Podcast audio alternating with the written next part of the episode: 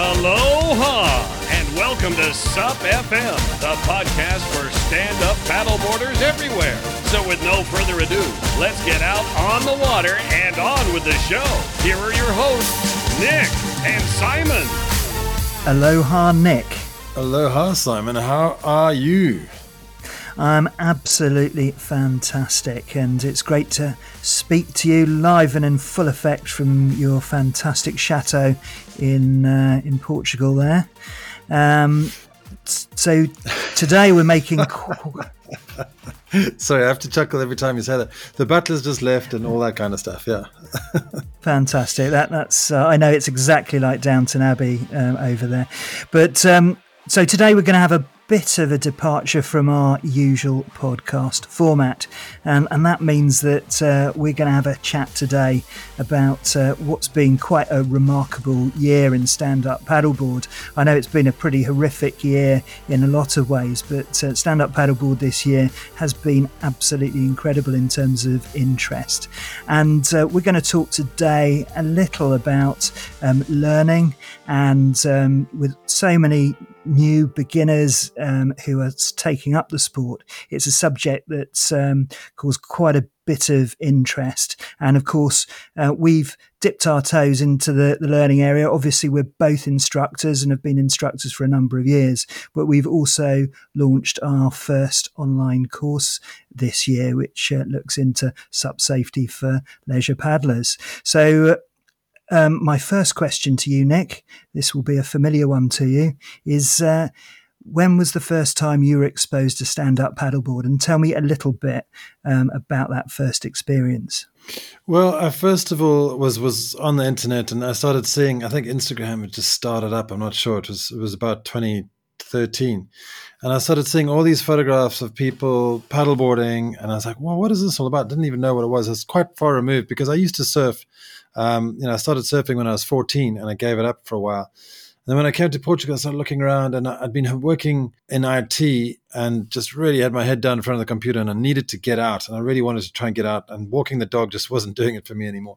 So I thought, saw these photographs sort of popping up all over Instagram, thinking, you know what, that looks amazing. I was thinking about kayaking, and and now I see this stand up paddleboarding thing looks so much like surfing. So I thought I'd investigate it. And um, a friend of mine had two paddle boards. They were old um, 11 foot NSPs, big barges. And he took me out, and we didn't have any wetsuits, and we went out on a cold sort of winter's day. I mean, that's a cold Portuguese winter's day. um, and uh, we yeah, went it's about 80 degrees. Yeah, exactly. Uh, but it wasn't comfortable, you know, it was quite chilly and I didn't want to fall off. And I didn't fall off, but we were out in the ocean and it was really, I just felt, oh, this is horrible. really didn't like it and then um, I was writing a blog because I was trying to get a blog going about outdoors in Portugal. And I went to go and interview this lady who had a stand up paddleboard school down um, just east of where I am. And it was incredible. Um, she took me out on a much larger board. It was an inflatable, um, a red stand up paddle. And it was a 12 6. And it was so stable and it was amazing. I just jumped on this thing and like, it was flat water as well because it was in inside our Ria Formosa, which mm. is a um, coastal lagoon and I was just cruising along, and I looked down. It was the water was so clear, and I saw the fish below and the seaweed, and it was just seagrass, and it was just such an incredible experience. And I, I thought, wow, this is really easy. And and I started paddling mm. more and more and more, and, and I, I, started hiring boards. Then we when we bought four boards, and we started a stand up paddle school and got our certification going. So from there on, it was pretty easy sailing because learning to stand up paddle was easy because we went on the certification course, and they taught us proper techniques. Uh, and so mm-hmm. from then on, I just paddled every single place I could. And I was just looking all over the place to try and find little blue parcels on the map and uh, and to try and mm. find out exactly where to go. So, how about you? How was yours? Uh, well, I've, I've, discussed mine on the pod before. I'm sure people are uh, fed up with hearing it, but um, mine was um, a typical um, British day on the coast, which was driving rain, driving wind, um, pretty cold. I was together with some friends. and we hired um, two kayaks and two paddle boards, and I basically um, hopped on the, the paddleboard. I'd like to say I was a natural. I probably fell off about 350 times. Um, we paddled into a headwind. Um, you know, I absolutely love the difficulty factor, and um, and and and following that, it was a, a landmark birthday, uh, and um, it was originally going to be um, a kayak that I was going to go for, but uh, I did a bit more research, um, opted for stand up paddleboard, and uh, haven't looked back ever since. It's been uh, just a, a, monumental journey. That was back in, I think, um, 2012. And um, you know, I've really enjoyed uh, the process of, of learning um, a brand new sport because for me, I didn't have that surf background. I was absolutely a dry land athlete. I'd run marathons. I'd done lots of um, long distance cycling. Um, I and I'd played rugby for for quite a few years. So I definitely didn't have that sort of waterman experience. So it was a totally new sensation for me, and and I guess that is common with a lot of people who are joining the sport at the moment. They haven't previously had any experience of, of water. So the idea of this um, episode is to, for us to sort of get our heads together as instructors and also people who have sort of picked up the sport in the last 10 years and just to talk about that whole kind of learning process, the sort of difficulties that, um, that people have when they're learning a new sport, um, the challenges um, from the instructor side and um, and just to really give people some hints and tips as to how they can develop their skills and also develop their their love of stand up paddleboard. So Nick, if you think back to your process of learning when you got onto the the paddleboard for that first time and, and subsequent occasions, what was your sort of learning like? How did you pick up the skills at, at what rate and, and how did you make sure that you had a productive session whenever you were out on the water? Well, to be honest, um, it was pretty easy for me because you know I started on flat water and on the right kind of board, a large board, and we just paddled as far and much as we could. So it was very, very easy. Starting to get into the ocean, I mean, we bought four boards in the beginning because we wanted to start a stand-up paddle school. So um, we bought a 12.6 Explorer, which is this quite wide, 30 inch wide, big inflatable board, and then also a 14 inch race board, which is 27 inches wide. So it was quite tricky to paddle that in the ocean. So that was quite challenging, and I would just try and push myself all the time. But it was definitely a case of jumping onto YouTube, checking it out, looking at some techniques, looking at Connor Baxter, how he paddled, um, and also speaking to people around me um, there were a lot of other people, and I was connecting to everybody on Facebook. It was, it was amazing. There's this really accepting group of people, of stand-up paddlers all around the world, and like that's that's blossomed now with um, these Facebook groups where everybody's really keen to help. And obviously, on those Facebook groups, you're not always going to get the best information, but um, it does help a little. And also checking out proper YouTube videos. So so that helped mm. me a lot. Hmm. But I think what the interesting part was moving from flat water paddling into stand up paddle surfing. And I started surfing on inflatables, and, and all my mates used to laugh at me and say, Oh, you got to get a hardboard, you got to get a hardboard. And I was like, Well, you know what? I'm totally okay with learning to surf on a mm. on an inflatable because it's so forgiving. You know, when you fall off, you don't break your neck which is a mm. you don't smack into the board and it's, it's much easier and and it was an interesting transition it really was trying to understand how the water reacted with um, as you were standing up on the board and just getting your balance and, and you know mm. all these different techniques like really you know keeping your legs soft and your knees soft you know bent all the mm. time and keeping the paddle in the water at all time like a third a third a third leg basically and and that mm. really helped um, the the balance and you know, it's just practice. It's getting out, doing it again and again and again. It's like anything. If you want to get good at anything, you just got to do mm. a lot. Like, for example, people say, Hey, do you want to be a writer? And they say, Well, just go and write and just write every single day. So if you want to be a mm-hmm. good paddleboard, paddleboarder, just go and do it. And I think um, what was very interesting, that was quite interesting to me in the beginning, was how many different phases of the stroke there were, the actual paddle stroke. And there are five phases of the paddle stroke. And if you analyze those in great depth, and to be honest, I don't class myself as a very efficient paddler at all. I've just got a lot of brute strength and I just club it away. And so I haven't really bothered with the technique, which is bad. And I think um, getting the right technique is great to eliminate any kind of, of strain on your body and um, mm. what do you call it when you have uh, muscle strain? Uh, I, use, I, I got it quite bad cramp, tendonitis. Mm. Yeah, and tendonitis as well. I, I, used to have a problem with that um, until I found an incredible physiotherapist with electroshock therapy, which is great. Oh. Um, but yeah, if you if you stress yourself, I mean, you can. It, it's a very uh, non-impact, non-impactful sport. But if you push yourself too hard, you can get repetitive strain injury quite a lot. Mm. So, mm. Um, and I just yeah, think, definitely. and a tip for for people who are just learning and not au fait with the water at all, and this used to happen with a lot of my clients all the time. They would they would paddle around and then they would just stop and expect because they stopped paddling they would expect them to be physically stopped. And they didn't realize that the wind was blowing them and the current was taking them as well. And, the, and a lot of people are very involved with what they're doing on the paddleboard and looking down. They don't look out around and see their circumstances and see exactly what's happening and how they're drifting so I think that mm. awareness is, is a vital thing to get onto the water and always understand which way mm. the water's moving, which way the wind's moving, and, and where you're going to be. So I always do that first thing whenever exactly. we get out in water with inexperienced people. Yeah, absolutely. It's the knowledge, isn't it, which generally comes um, with time and, and exposure on, on the board. I mean, my my initial phases of, of learning how to stand up paddleboard were a little less natural than yours. I think I was a little bit fixated with uh, not falling off the board initially. So I remember um, paddling up and down the, the local river where I went at the time, and there were these tiny little sort of um, tourist motorboats. I mean, when I say motorboats, you know, they probably had a, a, sewing machine engine in there. They really didn't go very fast at all, but they produced this tiny little wake. And I remember sort of really having to concentrate hard to to not tip be tipped into the water when uh, when they passed me.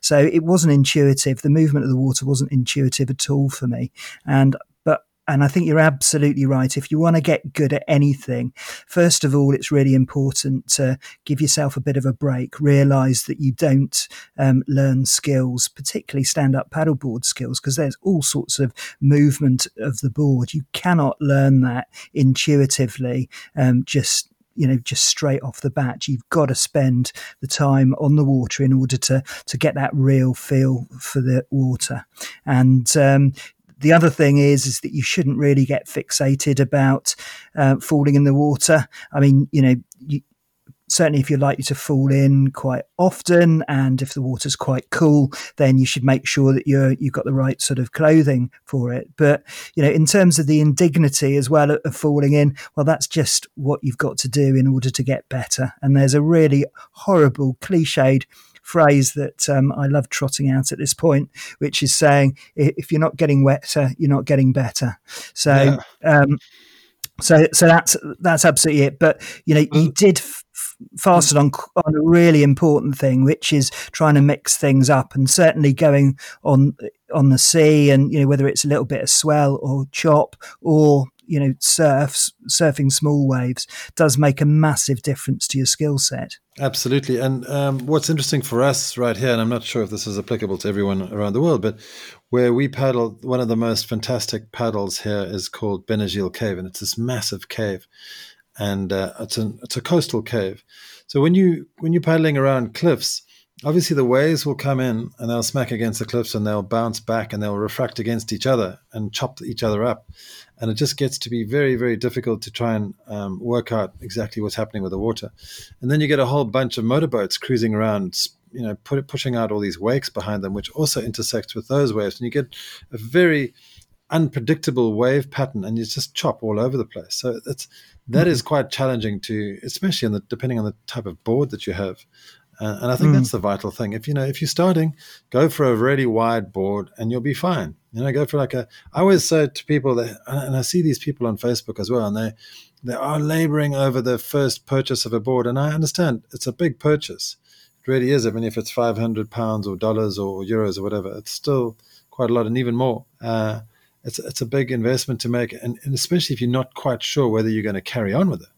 But mm. my advice has always just been get a 10, 6, 32 inch wide board because that'll be, or 34 inch wide even sometimes. So that'll be really, really stable. And then you'll outgrow that after after six months, but you know you'll always use it. You'll always use it for mm. friends, and, and you want to go paddling with other people as well, which is so much fun. So you can have a, a board for other people. But I think another step in the evolution, because like my evolution of stand up paddling was was to go surfing, which I absolutely love at all times. But mm-hmm. another, I'm with you. Yeah, another step in that evolution was to go out and to camp the night and spend a night out camping. So I would, what I'd do is I go into a lake. My first camping expedition on my own was go out in a lake, and you and I have done this as well. Um, yeah, yeah. Exactly the same lake where we went out, and you paddle out for about I think it's about four kilometers, and then stop and camp the night, take all your kit with you, and then paddle back in the morning. And that was such an amazing experience when I first did that, all on my own, and it was it was really great.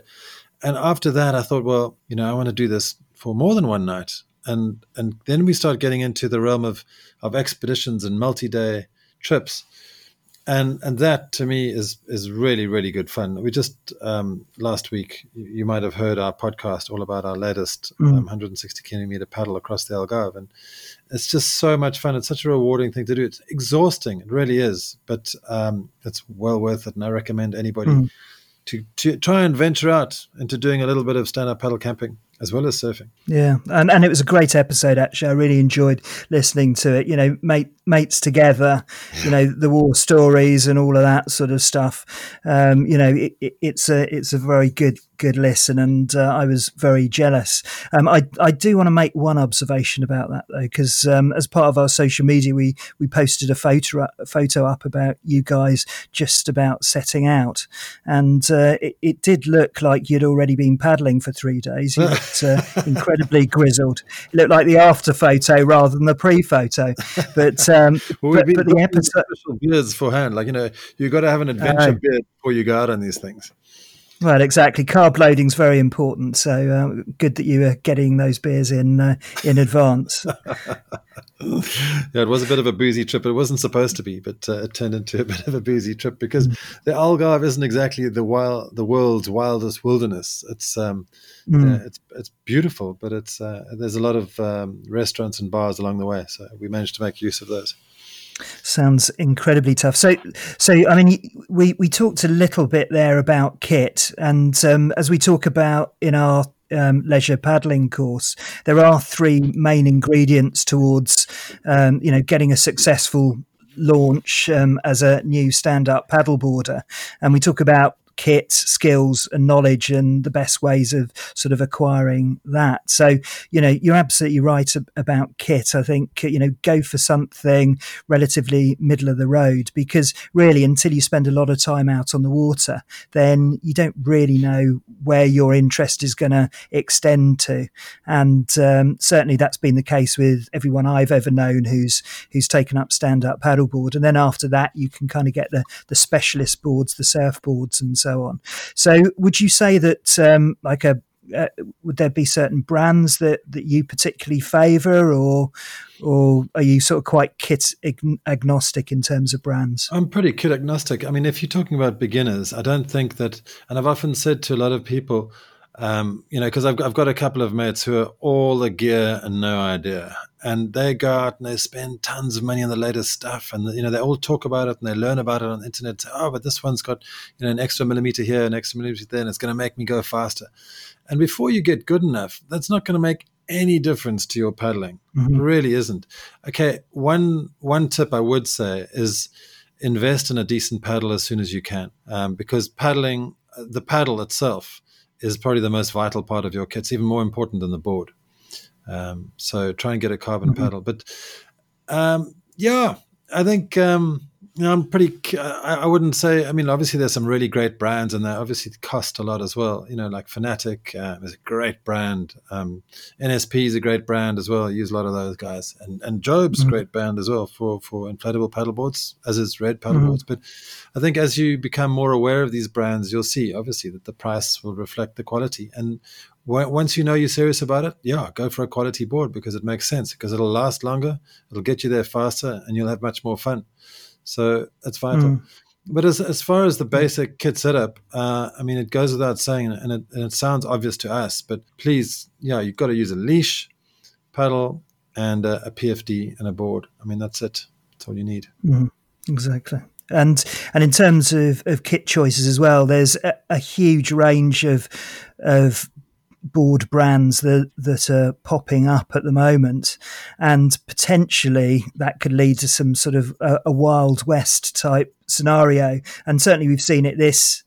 Uh, this year, sort of basically um, everyone with a, an account with um, Alibaba has set up their own um, stand-up paddleboard brand, put their own um, logo on it, and um, and got a really good start. So uh, you know there are the premium brands and they are priced because of the quality. And and you know I've tried a variety of, of brands in terms of rigidity and so on. You know they put a huge amount of research and development into into progressing um, the quality. So you do get what you pay for but there are a lot of mid-level brands as well um, who have been um, in the industry for a number of years run by uh, people who have a passion for the sport and a real interest. So you know, don't um, don't sort of rule out those brands just because they're not the premium ones. There there is a lot of quality kit out there, and and fine, the final thing to say about brands is is that um, there is a second hand market out there. There are people who are, are trying stand up paddle boards all the time and maybe thinking that it, it's not for them. Um, so if you can, and, and these are absolutely at a real premium at the moment, have a look for a second hand um, board from one of the, the big um, brands because that's probably the best value way of getting hold of one. And um, yeah. you know, the inflatables or the solid boards, you know, will basically last forever. Absolutely. Um, yeah, and I think um, trying to find secondhand paddleboards is great. If you join a group and if you've got a club nearby, because now nowadays paddleboarding is apparently it's the most popular water sport in the world. Even more so, more people are doing it than surfing. Apparently, according to Starboard's Svein Rasmussen, and um, mm-hmm. so I think it's very important. When we started paddleboarding, what about six years ago or more? I think you you started paddleboarding. Um, it was mm-hmm. hard to find other paddleboarders and now there's so many paddleboarders mm. it's so much it's so much easier to get together a group and build your own group even if you have to because there's so many benefits from getting together you can swap kit you can sell kit to each other and buy kit from each other um, you can swap mm-hmm. experiences mm. and, and everything and you can try other people's boards so i think that's another thing that people are very keen to let you try their board and so you can understand what it's like on a different vehicle or go to a demo day if you can i mean that's that's first prize but um, not many of those mm. around where I am. But um, I'm sure if you're living in, well, a, in a nowhere, I think. Yeah, that's hard. Um, but uh, yeah, and also I wanted to say something about brands and, and inflatables. For example, I used Jobe stand-up paddleboards, inflatable ones, um, in my school for three years, and I would leave these things pumped up on the roof of my car for an entire season and they're in the hot sun, lying on the hot sand, and it was amazing. I couldn't believe how these things stood up to that kind of rigorous testing. You know, a lot of people are very precious about mm. their boards, and they they have to deflate them every time they use them and roll them up, and and I couldn't believe those things just lasted, just left them fully inflated at you know proper 18 psi. Right. Well, there's a safety warning on that one, Nick, which is uh, don't follow Nick's example because um, you know while while a lot of these brands are sort of very very robust, you don't want to to risk that. And um, I, I, think the key key risk is some of those darker inflatables. But you know, even in extreme temperatures, the um, the air sort of expands inside the paddleboard, and if you sort of pumped it up to its maximum capacity and then there's more air in, it can go pop. So, and that can be quite alarming. So, um, so, but full uh, kudos to Jobe uh, for their resilience. So, in terms of kit, we've I'm just I'm just putting that qualifier out, out there. Um, so in terms of the three main ingredients for, for learning, we've talked a bit about um, kit, and we've obviously done that on the podcast in previous episodes in a bit of detail. Um, the other thing is skills. So we, have talked already a, a, bit about that. Um, that um, it's all about time on the water and getting used to the motion of of, of the water but there's also instructions and there's a huge array of different organizations out there who can help you with your your skills so you you've done courses with um, a few of those um, but there's almost a limitless amount of um, abbreviative organizations i think you've gone with wsa and isa haven't you uh, WSA, yeah, the Water Skills Academy, um, based out of the UK, and um, the ASI, the Academy of Surfing Instructors. ASI. Took, I think they're originally from Australia. I'm not sure, or the UK. I don't know, but they were great too. Mm-hmm. They're both really, really good schools um, and certification groups to go with. There's also, I mean, if you want to take it to the next level, and uh, once you've done those courses and start going into more intensive racing and that kind of technique, you know, like proper paddle stroke technique and optimize your your paddle stroke, there's something called Paddle Monster, And those guys are amazing. You can take a video of yourself paddling, and they'll go and analyze your stroke and everything, and tell and give you information over the internet these days, which is and, and they're top world class. I mean, it's actually the world ladies number one is one of their coaches, Seychelle. So mm. and obviously Larry Cain, who I interviewed a couple of weeks ago, he's he's um, an incredible coach, probably one of the world's best stand-up paddle coaches.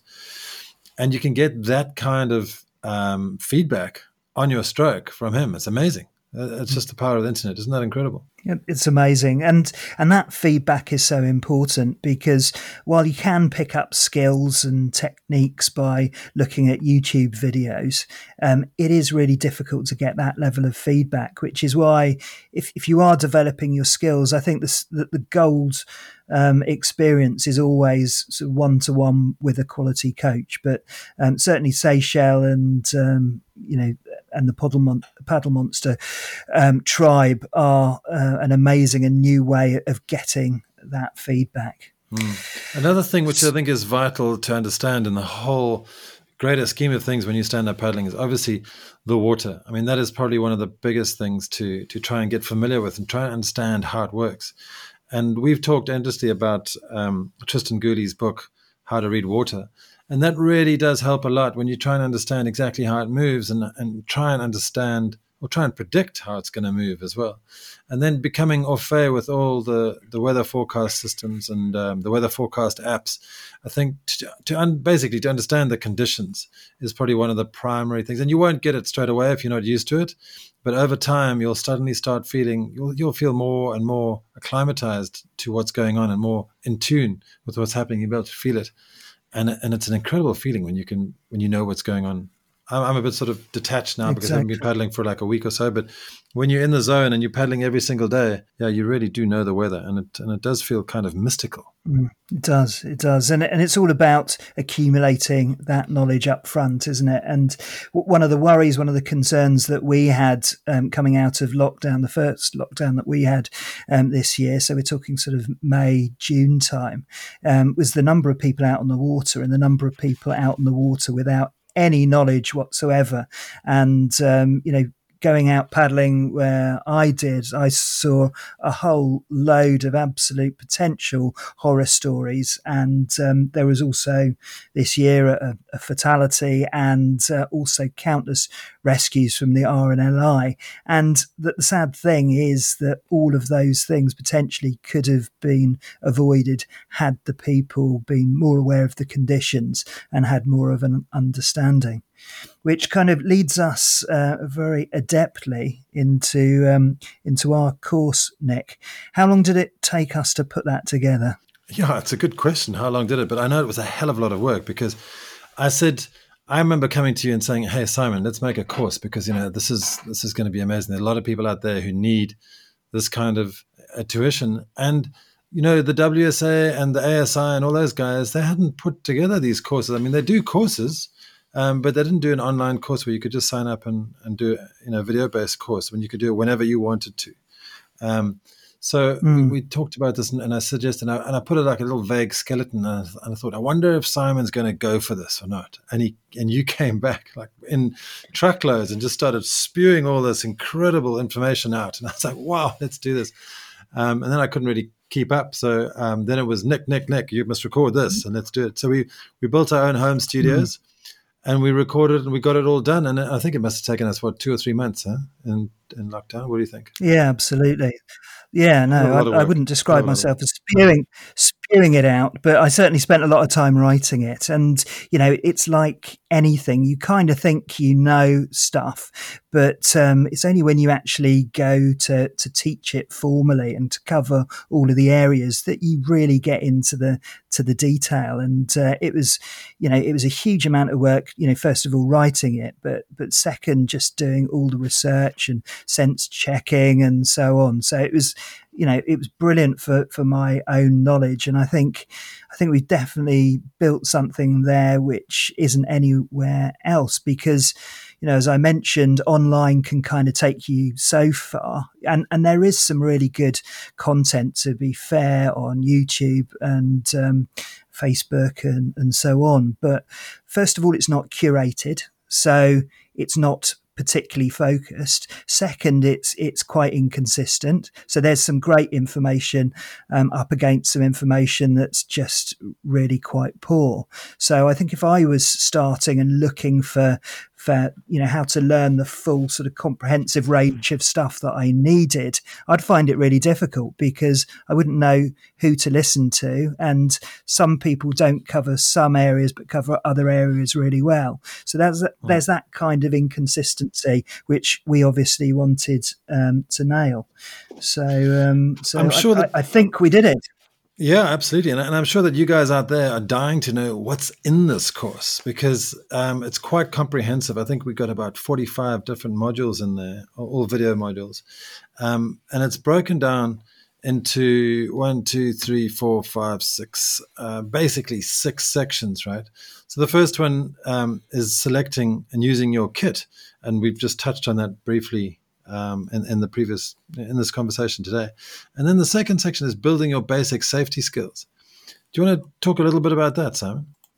Yeah, I mean, we cover a, range of different things. I don't have the, the itinerary in front of me there, but um, well, like, we cover some, some really basic stuff about like falling in. Okay, well, you, you lead. Yeah, yeah, but like falling falling safely, which is which is important. I think a lot of people mm. just get the fact that if they fall, it's just well, they fell and it's uncontrollable. But you can actually fall and be semi in control at the same time.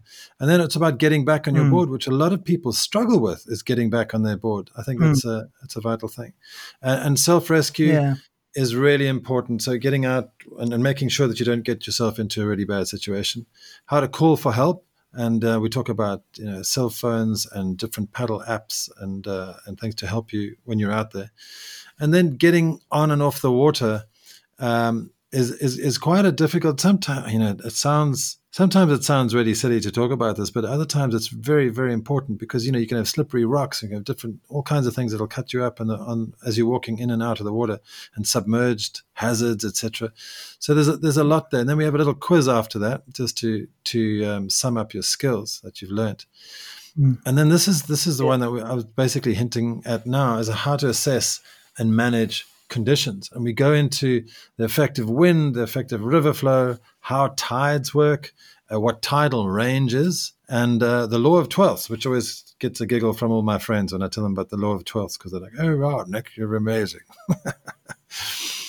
um, and other tidal factors, and then basic weather events. So I think those conditions are what I, what we were referring to earlier how to assess and manage mm. those conditions is vital. But but but it but it's it's the why and the how which um, which we sort of go into in quite a bit of detail. So you know this is this is probably up to I guess sort of um, level one, possibly even level two instructor level in terms of, of knowledge. But it just gives you that underlying um, ability to be able to uh, assess conditions yourself. And again, I'm a bit of a student of Facebook groups where I sort of dip in to offer advice over over the summer when everyone was out paddling, and, and there was some some pretty awful advice going on there. And you know, one of the great things actually is the whole stand up paddle vibe because this whole aloha thing seems to have been taken on by you know all the new paddlers. Everyone wants to every you know there's a lot of new people out there and everyone wants to help every one else. But when people are giving advice, um, you know, if they've been paddling since March and this person's been paddling since June, um, and if they haven't done the research and if they don't understand the conditions, then, you know, potentially they could be offering absolutely the wrong advice that could put that person in danger. So I guess that's another key reason why we wanted to to plug that information gap because um, obviously schools have had limited operations because of the the COVID thing. Um, we've got an inconsistency of stuff online, and you know people are doing webinars and so on. But in an hour, you can never cover all of the topics you need to in, in the right level of detail. Plus, once it's gone, it's gone. So um, so that was another reason for for putting this this course in, just to basically plug that um, safety gap. So um, yeah, I mean, it was great fun doing it um, on green screen and uh, using your your video skills and my animation skills, which, which uh, is is not massive. Um, but uh, but no, it, it's definitely something that that needs to be out there, and, and certainly something uh, we'd recommend that um, if you are a beginner, if you do want to be able to learn how to look at, um, say, apps or weather forecasts, whatever service you use, and assess whether or not that's that you know you're going to have good conditions tidal conditions in your area you know it's absolutely essential really.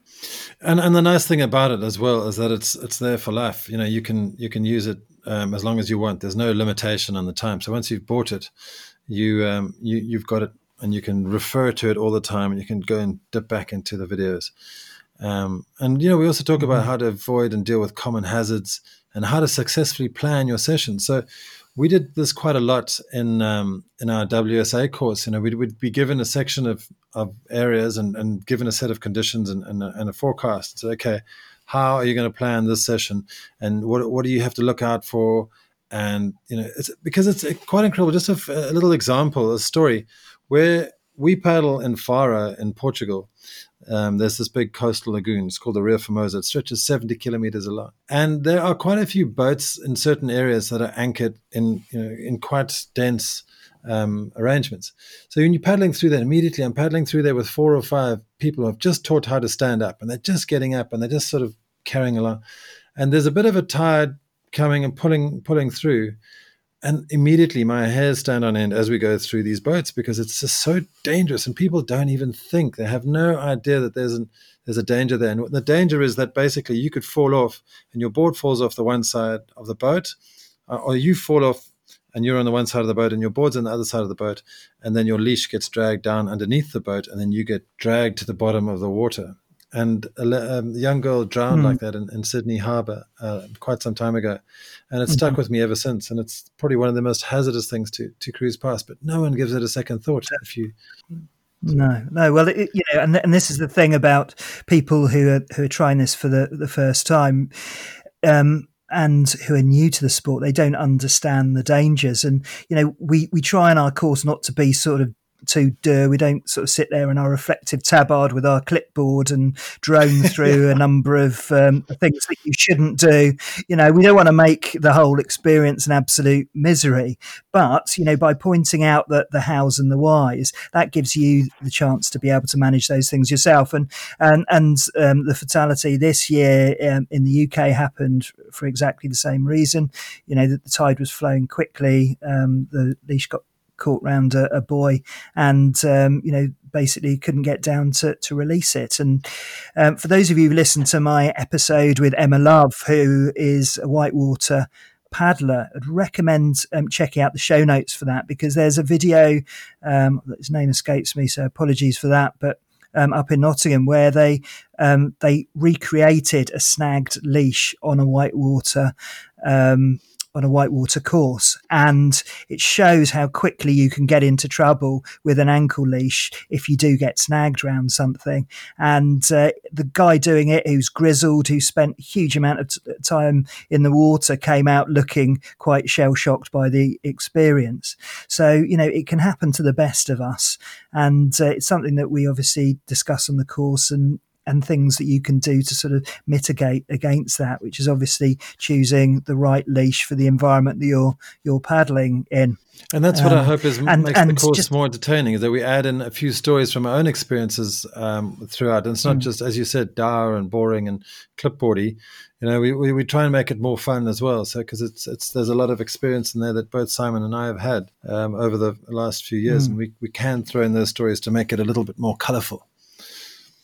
Mm, exactly, and and and we've we've both sort of flirted with sort of excessive risk as well, and I think that that's the other thing which is really difficult to calculate when you're a new paddleboarder because we don't want to. We're not joining this adventure sport because because we want to you know sit cocooned on on a on a sofa or something. We do it because we enjoy being out in nature and we enjoy the exercise and you know do it learning new skills and doing something new. And we are all all paddleboarders exactly the same. But what we need to make sure we do is when we go out in conditions, then we tailor the risk to our level of experience and knowledge. And the unfortunate fact is, is that if we haven't had much experience and much knowledge, then it could be absolutely horrendous conditions, and we wouldn't really know until we actually place ourselves um, in danger. So I think you know we've both been through those sort of risky situations where you know we've almost had um, all an all is lost moment. Um, so we put our through, ourselves through that. We've kind of learned for it, um, learned about it, and uh, and we're obviously we obviously talk about that um, in the course so that uh, you don't necessarily have to go through some of the things that, that we have. Yeah, it's kind of like um, Kai Lenny, who went out at Nazare big wave surfing the other day. What did he say? He said, I got pummeled by those waves just so you don't have to. exactly. Exactly, yeah. It was uh, that was that was quite some video, wasn't it? He he basically uh, wipes out, and then it, it, takes him quite some time until to get picked up on a jet ski, and then when it finally does happen, I think two or three arrive at once. So, um, yeah, but yeah, that, actually was watching quite something. I certainly Bull wouldn't just released, that. Red Bull have just released a, a, story about his last six months in Hawaii and doing big wave. Because obviously, Kai Lenny, for those of you who don't know, Kai Lenny is this big waterman from Hawaii. And he was the stand up paddle world champion for about four or five years in a row, I think it was. I'm not sure. And um, mm. we managed to to interview him, which was great fun. And uh, back in 2015. But, but he's now become a big wave surfer. And I don't know, would you ever want to venture into waves like that, Simon? Well, not on my uh, 11 foot inflatable, certainly not. Um, but uh, no, I, I, don't think I, would do that. And, um, you know, these big waves are just, just something something else. You know, Andrew Cotton, is it uh, the yeah, British. Um, surfer, and and Chris uh, Chris Bertish. Um, I listened to something a little while ago, interview with Chris Bertish. We must get him on the show. He's a South African as well, isn't he? He is, yeah. He's from Cape Town, from my hometown. Yeah, I really need to go and get hold of him. Excellent. Talking about Andrew exactly. Cotton as well, he's a legend, and and he came to speak at our Guadiana Challenge, and he paddled my race board 32 kilometers all the way down the thing, and he said that was the hardest thing I've ever done. I said, "Well, isn't surfing Nazare hard?" And he said, "Nah, it's a breeze compared to this." I was like, "Come on." Wow. but he was there a fun guy. Yeah. yeah, no, fantastic. No, he, he's he's quite a legend. Yeah, we should get him on as well. Actually. Yeah yeah, it'd be great to do that.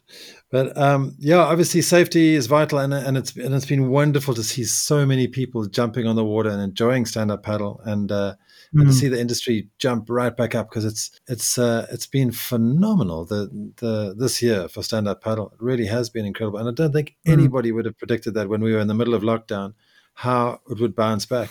I mean, even surfing now. I mean, I go out um, paddle surfing down in my local break here in Faro um, during the winter, and I've never seen so many surfers in my life. And not all of them can surf, but you know they're out there enjoying. Hmm.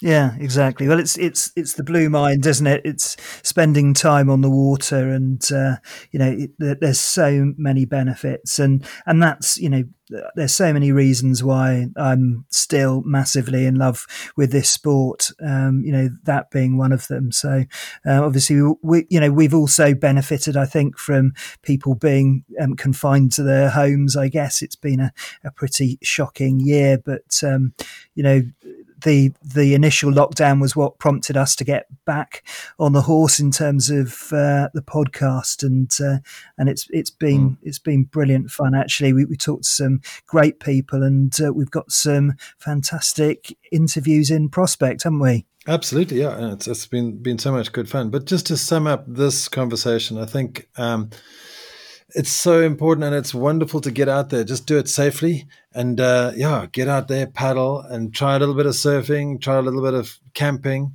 and just expand your horizons mm-hmm. with stand up paddleboard because there are so many things you can do and so many new places that you can see. Mm-hmm. And that's the thing is that like your what I discovered is I've, I've I'd been living in the Algarve for 15 years before I started paddleboarding, and I've seen so many new places as a result of stand up stand up paddleboarding, and you see places with a different perspective. Um, like for example, imagine mm. you know I've been paddling down the Thames in London. It's just totally different to to what it is like obviously walking in the street so you get a completely different perspective in life so you can explore so many new things yeah. and it, it's really exciting it's really exciting sport so yeah Yeah, no, absolutely. And and just to echo what you said, I, I sort of drive my wife mad because um, I always look at destinations where we've been now in terms of, of stand up paddleboarding. Yeah. So uh, John John McFadyen, who who I interviewed um, earlier, I think was it series two, I think.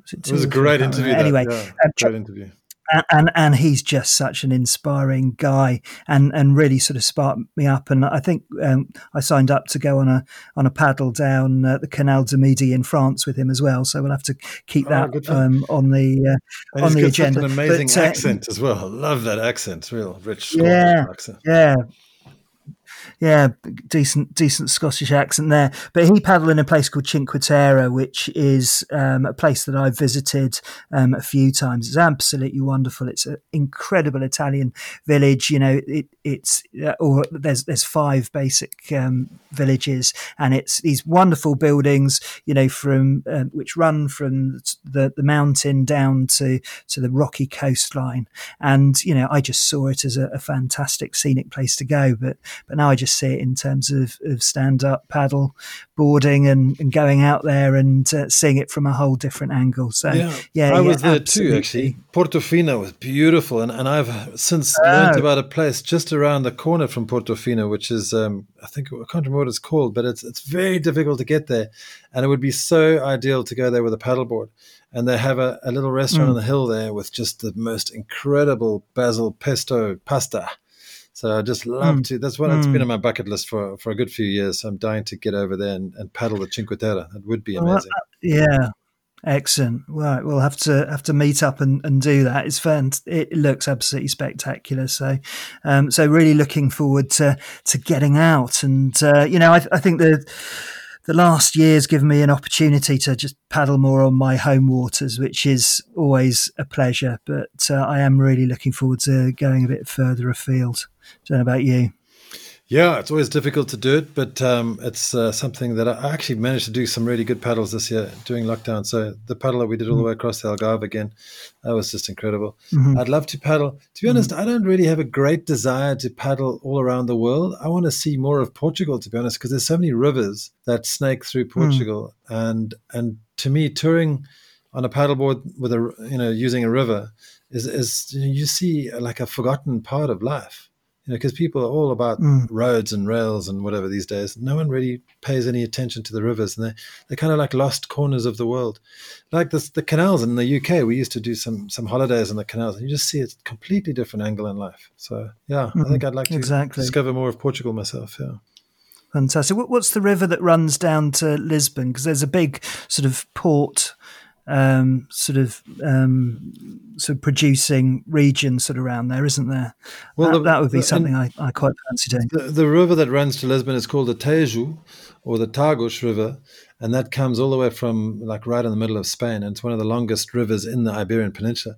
But further north, the port region, and that comes out in Porto, is the Douro River and that's got all those beautiful mm. vineyards mm-hmm. that you see terraced down next to the side. And, and we had planned to do a trip along the Douro River actually, and, and ended up running into mm. some issues with the with the local authorities, and they wouldn't give us licenses and stuff. So we eventually just jumped onto another river called the Zezere and went into the Tejo River and went down to Lisbon. So we did that for 270 kilometers, mm. which was ah amazing trip, wow. absolutely amazing trip. Yeah. Mm. Love to do more Fantastic. of those. Good stuff. So I think you might have given your uh, answer anyway, but uh, tend to finish off these sorts of chats by asking about if money was no object, um, and you know, obviously there weren't restrictions. Where in the world would you really fancy paddling if it wasn't Portugal? If it wasn't Portugal, oh gosh, I need to think about that. I think the um, Greece might be a wonderful thing. I think that Corinth Canal um, paddle looks really amazing. Every year they do it. Obviously, this year it's been it's been you know um, a problem, mm. but that looks amazing. I'd really like to do the Paris um, paddle in the Seine. Uh, I've got a friend down here mm-hmm. in Algarve, and she went. She paddled it. She said it was incredible. Freezing cold, five a.m. in the morning, paddling down mm. in, in December in Paris, but but still, it was an incredible feeling. So, yeah, I think that'd be nice. Those. What about those two? And also, hey, why not? Why not choose three? There's a paddle every year in Venice as well. Yeah. I'd love to paddle through Venice. Oh, That'd be incredible. So I think there's a bit of a theme here. You've left London out though. Why not London? I've been there, done that. I. Have you? well, yeah, I, I didn't. You didn't paddle through. No, I didn't paddle didn't through paddle through central the London. No, I paddled in Richmond actually, so it was quite far out. But um, Mm.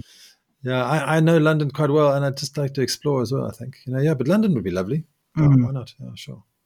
Yeah, th- I mean there aren't many opportunities, are there, to uh, to paddle through the centre of London? I mean, not, not least because it's you know hugely fast flowing and there's a lot of traffic there as well. So um, that that's something that definitely needs to be done with a with an organised group. But uh, yeah, that would uh, that that would be quite quite fantastic. Yeah, and the Good guys to do that stuff. Active 360, Paul Hyman. He's uh, interviewed him a while back, and, and he's the man if you want to go paddle through London. So get hold of him. Mm, definitely. Yeah, stuff. but it's been great chatting. Wow. it's been great chatting. Hmm. Yeah, it's been a while since we've done one of these uh, these episodes. It's good to, to chat. I can't believe I've never asked you about um, your first experience paddling. That's a real missing. That's, uh, but uh, but yeah, I mean, I think I, th- I, th- I think just to just to sum up, you know, the um, the idea of this episode is to talk a lot about our learning um, and the importance of, of safety. I think that was sort of buried in the middle of it somewhere.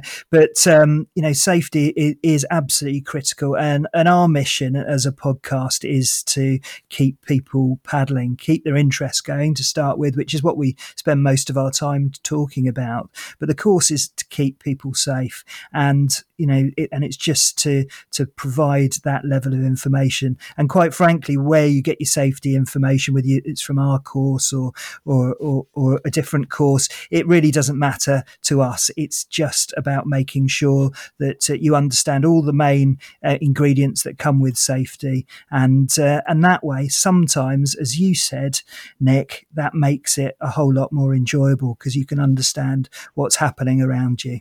So I guess that's uh, that's the message from this episode. Um, so Nick, um, we've got some fantastic interviews um, coming in the, the coming weeks as we get near to uh, Christmas. So um, we'll probably take a little bit of a break over over the Christmas period, and um, you know we we shall see what we shall see. I, I think we should record a special Christmas episode though. Yeah, absolutely. Well, yeah, it's been great chatting to you, Simon. And yeah, we must do more of these. I think it's it's good fun, and uh, hopefully, I'll see you on the water. Thank you for listening to SUP FM, the number one podcast for stand up paddlers wherever you are. If you like what you've heard, please leave us a review on iTunes. Until then, we'll see you on the water.